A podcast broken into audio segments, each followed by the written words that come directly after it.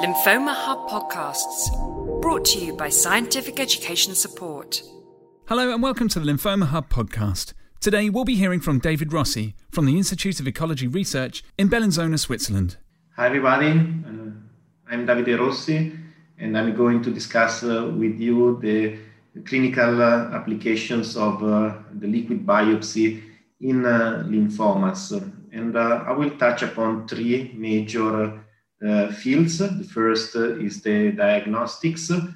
Um, I'm not going to say that uh, a liquid biopsy, which uh, means uh, genotyping of the lymphoma by using the DNA released by the tumor in the plasma, will ever substitute the classical tissue biopsy uh, for reaching uh, the formal diagnosis of lymphoma and the subtyping of the lymphoma type.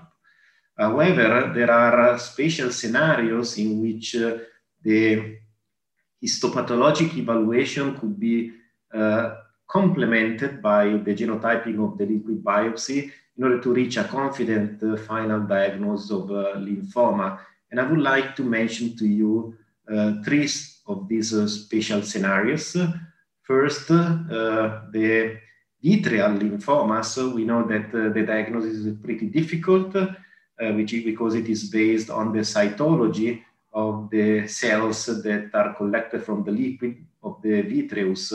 And already in uh, some pathologic institutes, uh, um, a sort of liquid biopsy, I mean the analysis, uh, the genetic analysis of the liquid of the vitreous in order to identify mutations that are typical associated with this lymphoma type are added, added upon the morphology and the phenotype of the tumor cells in order to reach a confident diagnosis of vitreal lymphoma.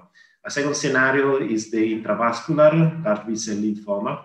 It's a pretty rare condition, sometimes difficult to be reached as diagnosis, and in this setting, given the intravascular localization of the tumor cells, the amount of circulating tumor DNA that can be used for genotyping is uh, pretty high. And again, uh, the genotyping can complement the histopathologic uh, assessment to reach the diagnosis. And finally, the primary central nervous system lymphoma, it's, it's, uh, it locates in a uh, site that uh, has a limited access for biopsies. And uh, therefore, again, when the diagnosis based on tiny tissue biopsies is not fully established, again, the analysis of the cerebrospinal fluid, another kind of liquid biopsy, uh, for the detection of mutation associated with this lymphoma type may, might make uh, might make the uh, final diagnosis more confident. Uh, what may be more relevant is the genotyping of the liquid biopsy in order to identify uh, potential biomarkers uh, that can be used to guide uh, treatment.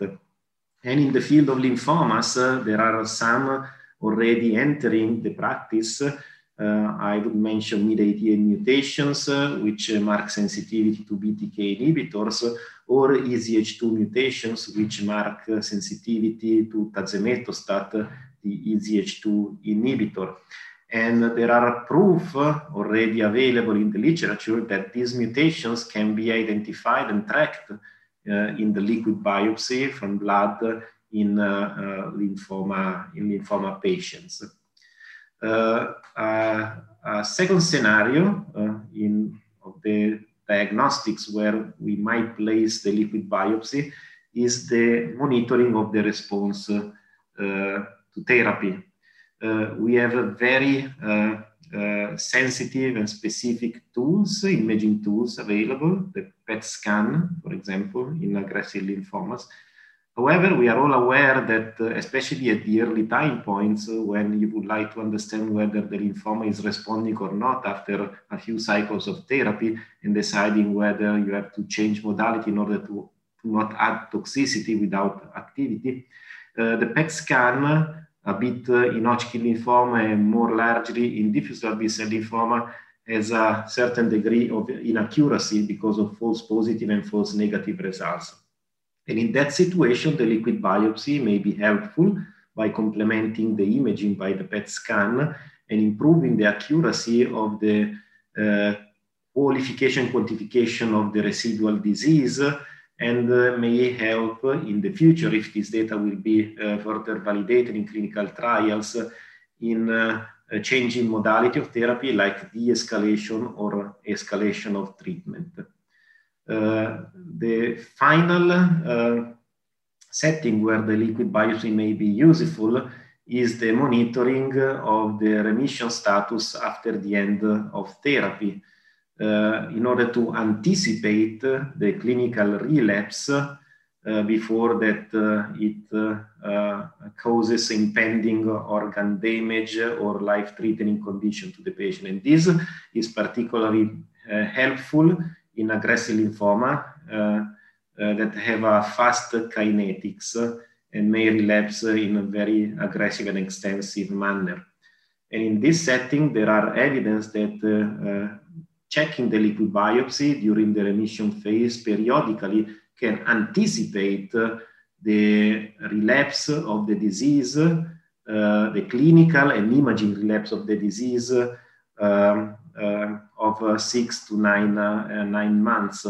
eventually, if applied, applied in the practice, this um, positivity or repositivization of the liquid biopsy could uh, trigger uh, the workup for a suspicion of relapse, like indicating the imaging that we are no longer doing routinely every three, six months in the practice in order to avoid uh, uh the complication of uh, exposing the patient to the radiation. And indeed, there are ongoing clinical trials where the liquid biopsy is tested every three, six months in order to trigger eventually the PET scan to pick up early the, clinic, the relapse of the tumor.